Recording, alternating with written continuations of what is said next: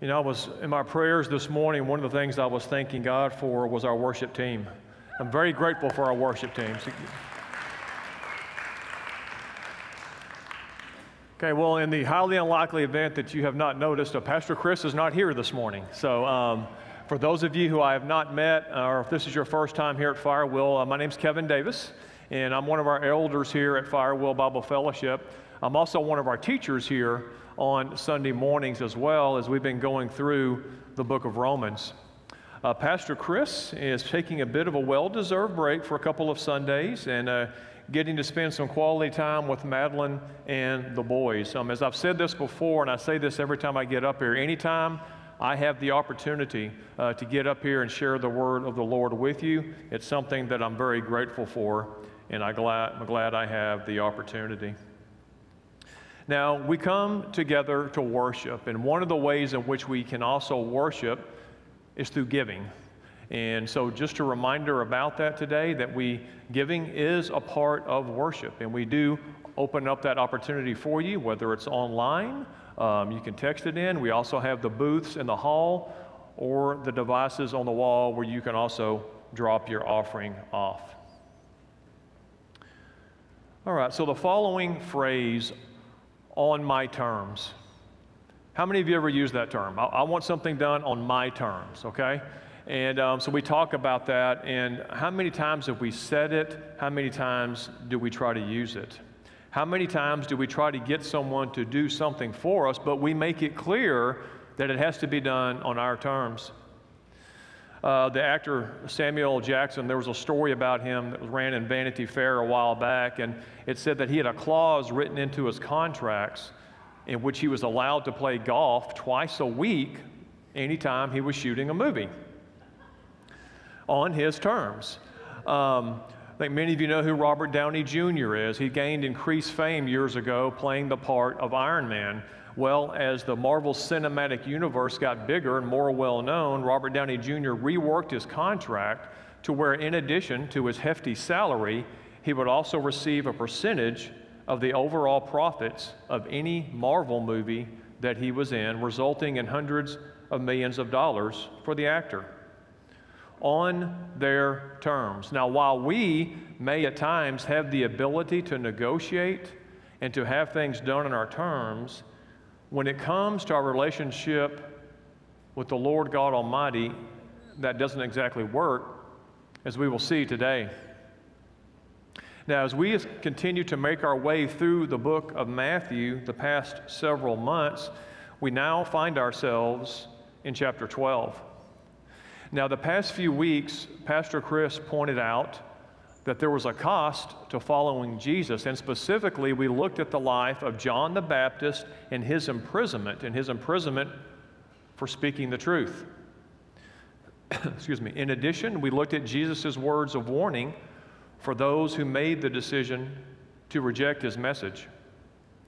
And as we closed out chapter 11 last week, we also studied the words of encouragement offered by our Lord to those who were weary and burdened. So we're going to start this morning in Matthew chapter 12 in verses 1 through 8. So everybody say word. word. All right. All right, well, I'll be reading the first eight verses of Matthew chapter 8. Now, at that time, Jesus went through the grain fields on the Sabbath. His disciples were hungry, and they began to pluck heads of grain and to eat. But when the Pharisees saw it, they said to him, Look, your disciples are doing what is not lawful to do on the Sabbath.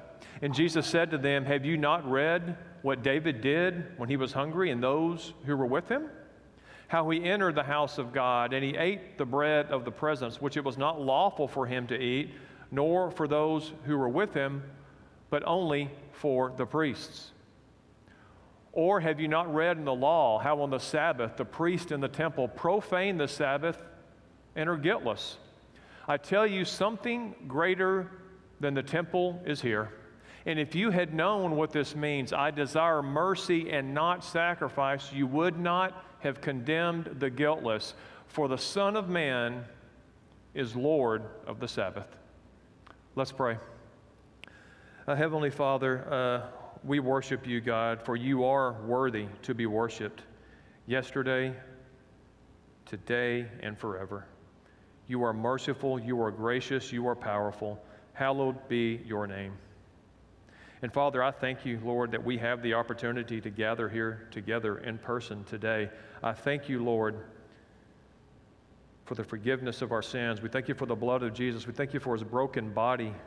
We thank you, Lord, that he rose. We thank you that he's alive today. Father, I pray this morning that you help all of us to be free from any distractions we have going on around us in the world and our personal lives and help us to focus, Father, on your word today and that what is said here is pleasing to you, that your name would be glorified through it. For you and you alone are worthy, O Lord. In Jesus' name I pray, amen. All right. So, a couple of observations we make right off the bat. Matthew tells us that it is the Sabbath. Now, that's a very important part of the story here today as we move forward. Now, we also want to look at who was there. And as often is the case, who was there with Jesus? His disciples are there, okay? So we've talked about that before as well. So um, his disciples are there with Jesus. Now, Matthew tells us they're going through the grain fields. And what are they doing? He says they're eating the heads of the grain. Now, um, I'm a city boy, okay? So I haven't spent a lot of time out in grain fields or anything, but when you're hungry, you're hungry, okay? And so Matthew tells us pretty clearly the reason they were doing this is because they were hungry. Now, when we get into uh, verse 2, who do we meet yet again? The Pharisees, okay? And we've gone over the Pharisees in the past. Pastor Chris has as well. But just a, just a brief definition of the Pharisees they basically were, for all practical purposes, a Jewish religious party that was consistently opposed to Jesus and his teachings. And we see this in verse 2 by what they say to Jesus Look at what your disciples are doing, breaking the Sabbath. Basically, we got you, Jesus. You're in trouble now. Now, why exactly are the Pharisees saying this? What do they mean about breaking the Sabbath. Now, to get some clarification from this, we're going to turn back in our Bibles or scroll up on your tablets or your iPhones, and we're going to go back to one of the books written by Moses. We're going to look at Exodus 34 21. Six days you shall work, but on the seventh day you shall what? You shall rest. In plowing time and in harvest you shall rest. Now, another book that Moses wrote was the book of Deuteronomy. And we go to Deuteronomy 5 12 through 14. Observe the Sabbath day, this is important, to keep it holy as the Lord your God commanded you. Six days you shall labor and do all your work, but the seventh day is a Sabbath to who? To the Lord your God. On it you shall not do any work. You or your son or your daughter or your servants or your ox or your donkey or any of your livestock or the sojourner who's within your gates that your male servant and your female servant may rest as well as you. Now, when we read this, we see that God's people are to rest on the Sabbath, and that is what it says. But we also see that this is a command from God, it's not a request. But here's a question we need to ask ourselves in Matthew chapter 12 Are Jesus and the disciples actually working on the Sabbath? Now, why were the disciples eating the grain on the Sabbath? They were hungry, okay? And Matthew tells us that, says they were hungry. Is it a sin to be hungry? I sure hope not, okay? Some of y'all might be thinking right now, no, it's not a sin to be hungry, so hurry up. But, um, so no, it is not a sin to be hungry, but they were hungry, so they were eating the heads of the grain. Now, here's another question to ask ourselves What was the motivation of the Pharisees? Was their main concern really for the sanctity of the law? Did they show any concern for the disciples? Notice they could have perhaps offered the disciples something to eat or show some level of concern for them, but they did not. And this brings us to our first point this morning. These Pharisees, the supposed shepherds of Israel, they show no concern for members of their own flock. They're supposed to be the shepherds, they're supposed to be the leaders. And we see time and time again in the book of Matthew that the people who are in their flock, they show no concern for them at all. What was the actual motivation of the Pharisees? Before we answer that, let's see how Jesus responds to these accusations by the Pharisees. As Jesus often does, he responds by referring to what?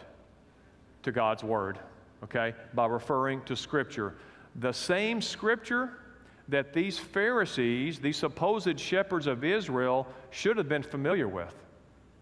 Now, the scripture that Jesus actually refers to here mentions a man named David, and this is for, from 1 Samuel 21. Now, David, of course, was a king from several hundred years earlier. Now, David was someone that the Pharisees would have respected and honored in theory.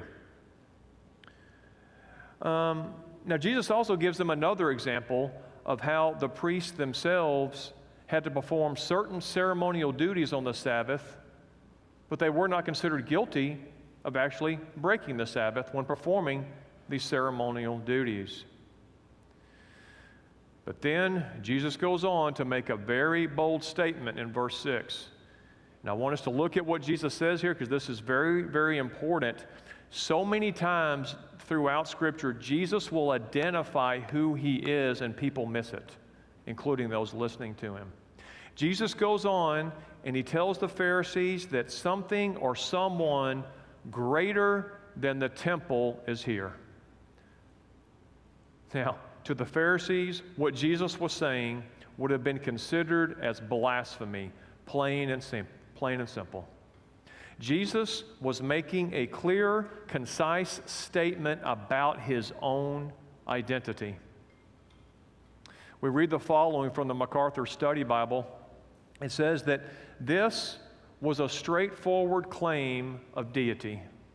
The Lord Jesus was incarnate God, dwelling in human flesh, far superior to a building which God merely visited.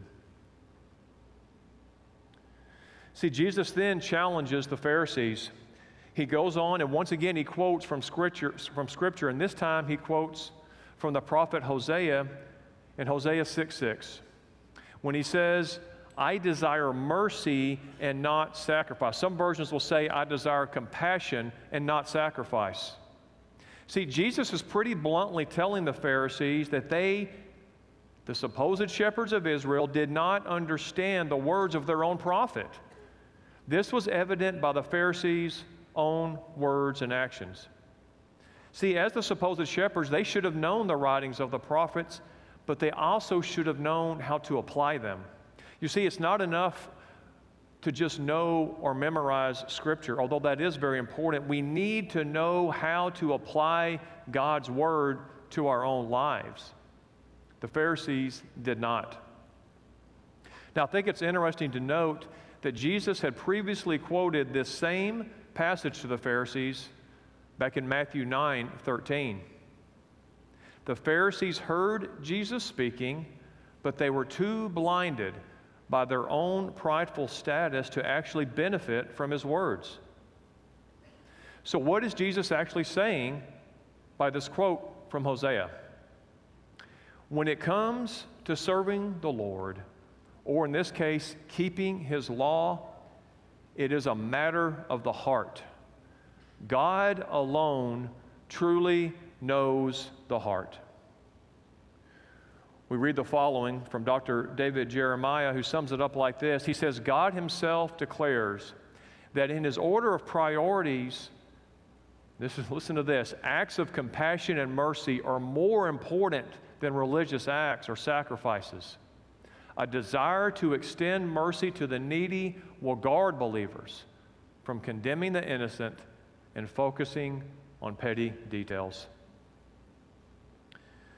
Now, Jesus isn't quite done here. He has another bold, radical statement in verse 8 when he says that the Son of Man is Lord of the Sabbath. Here, Jesus is telling the Pharisees that he, Jesus, has dominion even over the Sabbath. Again, another claim of deity by Jesus.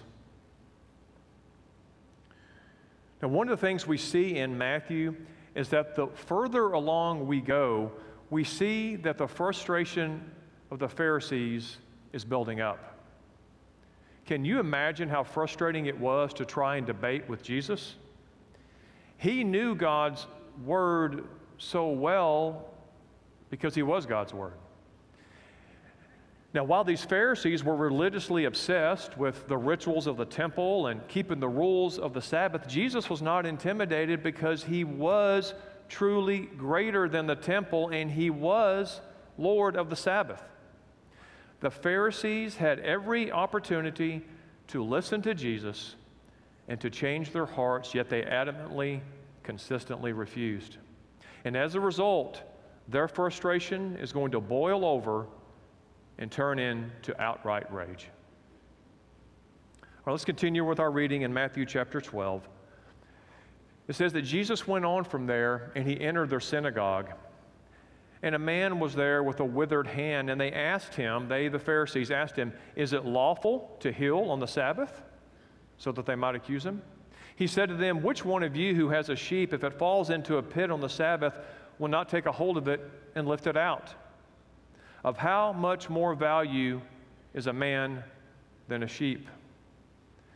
So it is lawful to do good on the Sabbath. Then he said to the man, Stretch out your hand. And the man stretched it out, and it was restored, healthy like the other. But the Pharisees went out and conspired against him how to destroy him. Okay, so Matthew tells us here that Jesus now goes and he enters the synagogue. And who do we meet in the synagogue? Who's there? Y'all can answer. A man with a shriveled hand, a man with a withered hand, okay? Now keep in mind, again, this is taking place on the Sabbath. And also remember that Jesus had just spoken to the Pharisees about the importance of mercy. How much of an impact did those words of Jesus make on the Pharisees? Now, also make note that in Luke's account of the story, he also tells us that the scribes are also there in addition to the Pharisees. Let's look at what they asked Jesus in verse 10. Is it lawful to heal on the Sabbath? Not is it merciful to heal on the Sabbath? Is it compassionate to heal on the Sabbath? Or is it even a good thing? No, they ask him, is it lawful? Again, these Pharisees and the scribes show no concern whatsoever for this man with the withered hand. But guess what? Jesus does. But before he does any healing, Jesus asks them a pretty simple question in verse 11 about a sheep falling into a pit. Now, it's no coincidence that Jesus is speaking about the relationship of sheep and shepherd to a group of men who were supposed to be the shepherds of the people of Israel. He then clarifies to the religious leaders that a man is of much more value than a sheep, including this man with a withered hand, the same man that the Pharisees show no concern for. I love how Jesus answers the question of the Pharisees with a very simple but utterly profound statement It is lawful to do good on the Sabbath. See, the Pharisees had no response. What could they say? And this brings us to our second point this morning the religious leaders, that is, the Pharisees, the scribes, they had misinterpreted the reason for the Sabbath. They had their rules, they had their regulations. They could certainly point out when somebody wasn't meeting their requirements, but they had missed the whole point. We read earlier that Moses told us that the Sabbath was to, for what purpose was to keep it holy to honor the Lord your God. But the Pharisees had misinterpreted the reason for the Sabbath. See, the Lord had a specific reason for observing the Sabbath, for keeping it holy. It was not to elevate the religious elite, but it was to honor God and then to love others, to show compassion or mercy when the opportunity arose. We see the way the Pharisees and the Jesus, the way the Pharisees and Jesus view this. See, Jesus wanted to do good. But the Pharisees wanted to make sure that any good act was done according to their man made terms, that it was done on their terms. Now, as we continue reading, Jesus commands the man in verse 13 to stretch out his hand. When he did, his withered hand was healed, Matthew tells us, just like his other. Yet another miraculous healing by Jesus. And the Pharisees had a front row seat at this miraculous healing. They witnessed it, they saw it with their own eyes. How many times have you heard people say, seeing is believing? I've heard people say, well, seeing is believing. If I could just see it, I would believe it. Well, apparently not. Okay, the Pharisees saw Jesus' miracles before their very eyes. Did they praise God at this awesome spectacle that took place before their very eyes? Did they rejoice at the healing of one of the sheep in their own flock? Sadly, no. And then verse 14 tells us that after witnessing this amazing miracle right before their very eyes, the Pharisees simply went out. They left and they began to do what? They began to conspire against Jesus on how they might destroy him. The NIV says how they might kill him. Dr. Constable puts it like this He says, conspired against or plotted means the Pharisees had reached a definite decision. This verse takes the official rejection of Messiah further than it has gone before in Matthew. It is the culminating point of the opposition of the Jewish religious authorities. When we read Luke's account of the story, he tells us in Luke 6:11, but they, the Pharisees, the scribes, they were filled with fury, and they discussed with one another what they might do to Jesus. Here's something to think about. When a group of prideful men are filled with fury, chances are that very little good will come from it. These Pharisees heard many of the same words that the apostles did. They saw many of the same miracles that the apostles witnessed, yet they willfully, intentionally, and continually chose to reject the Messiah. But not just reject him, they then decided they were going to kill him. They were going to shut this Jesus up. Oh, if they only understood who they were messing with. See, their minds were made up. Their frustration had now evolved into outright rage and then eventually into the death of the Lamb of God, or so they thought. Now, this brings us to our third point this morning. The truth of the identity of Jesus was consistently revealed, but most still rejected him. Jesus revealed himself time and time again but people chose to reject him. And let us remember, God is still revealing himself today. And unfortunately, most are still rejecting him. All right, let's read our final verses from Matthew this morning, verse 15. It says, Jesus, aware of this, he withdrew from there, and many followed him, and he healed them all, and he ordered them not to make him known. This was to fulfill what was spoken by the prophet Isaiah. Behold, my servant whom I have chosen, my beloved with whom my soul is well pleased. I will put my spirit upon him, and he will proclaim justice to the Gentiles.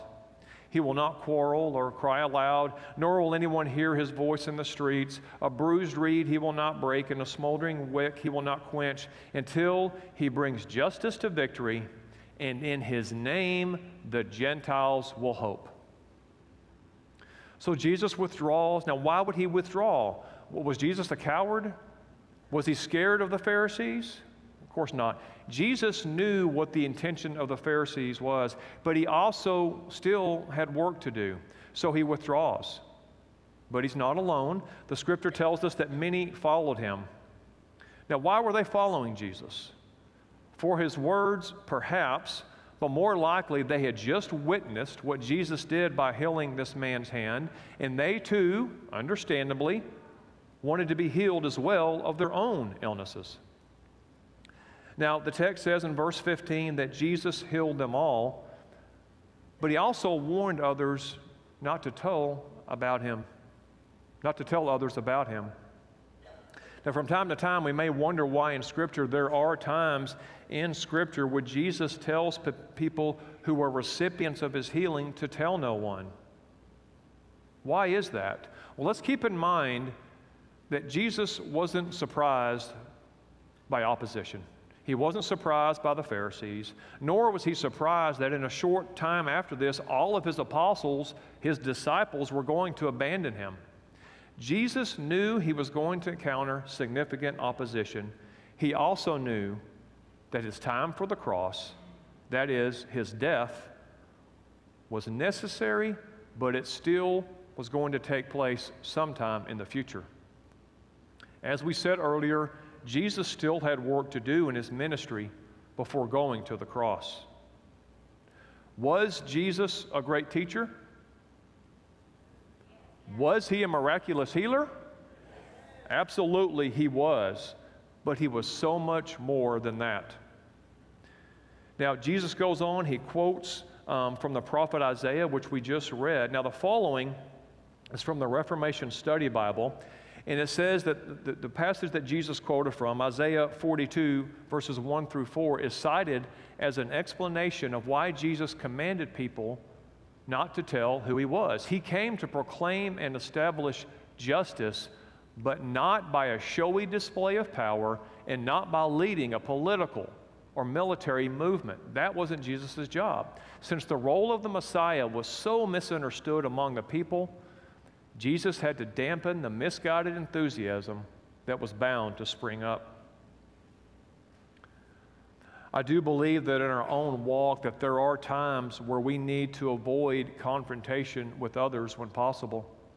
Not at the risk of watering down the gospel or concealing the truth, of course, but you and I also have considerable work to do here, now, and in the future.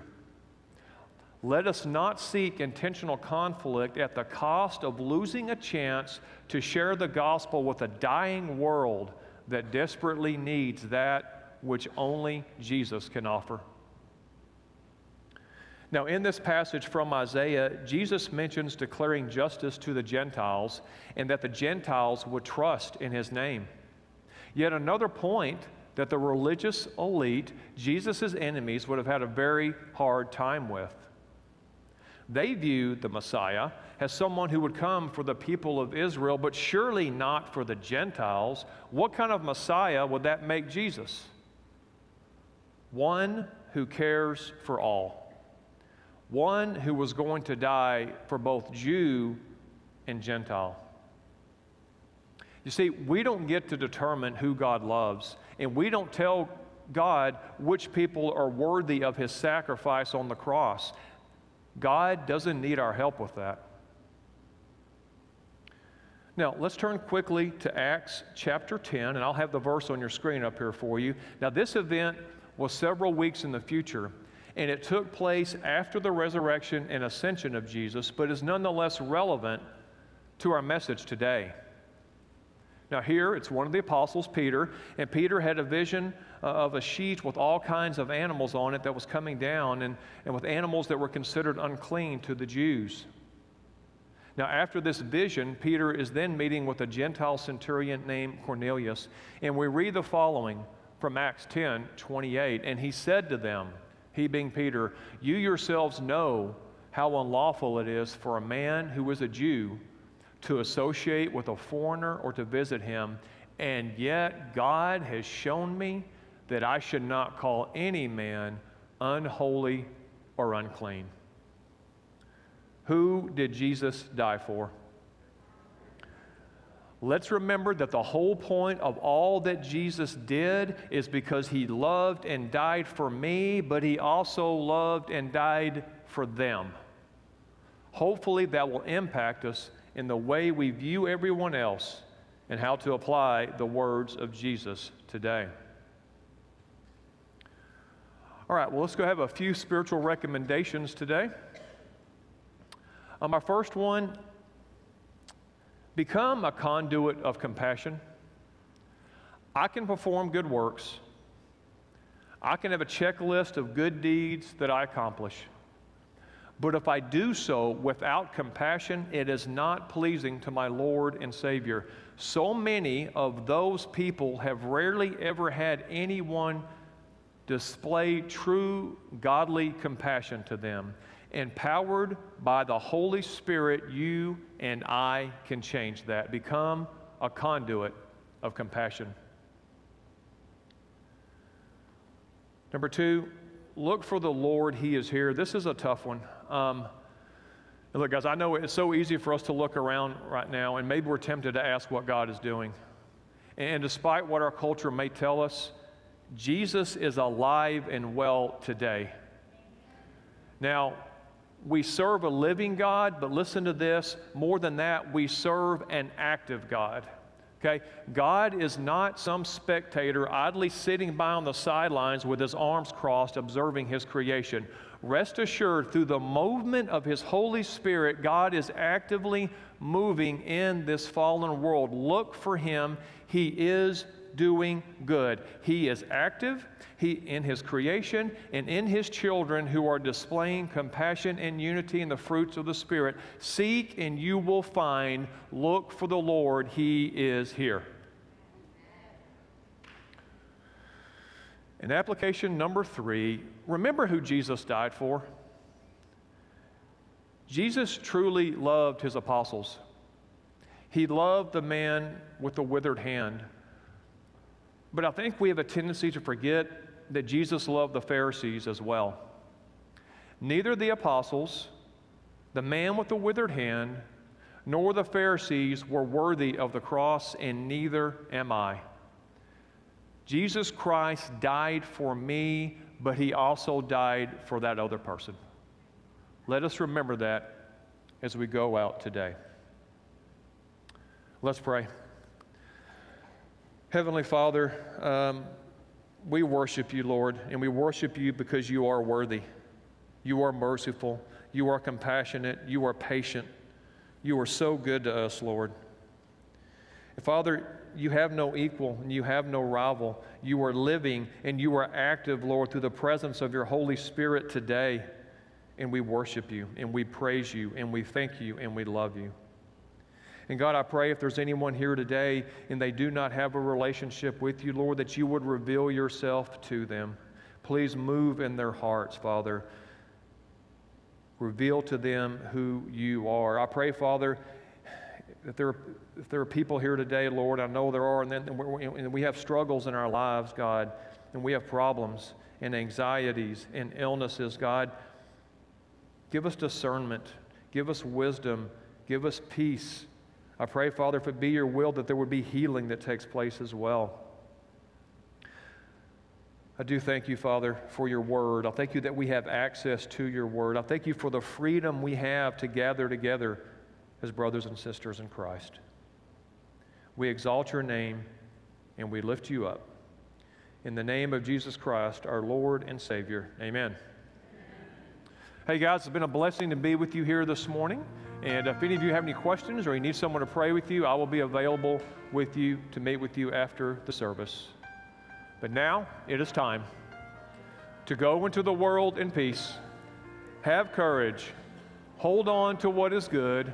Honor all men. Strengthen the faint hearted. Support the weak. Help the suffering and share the gospel. Love and serve the Lord in the power of the Holy Spirit May the grace of our Lord Jesus Christ be with you until we meet again, same time, same place next week. And don't forget, you are loved. Now go and tell someone else they are too. God bless.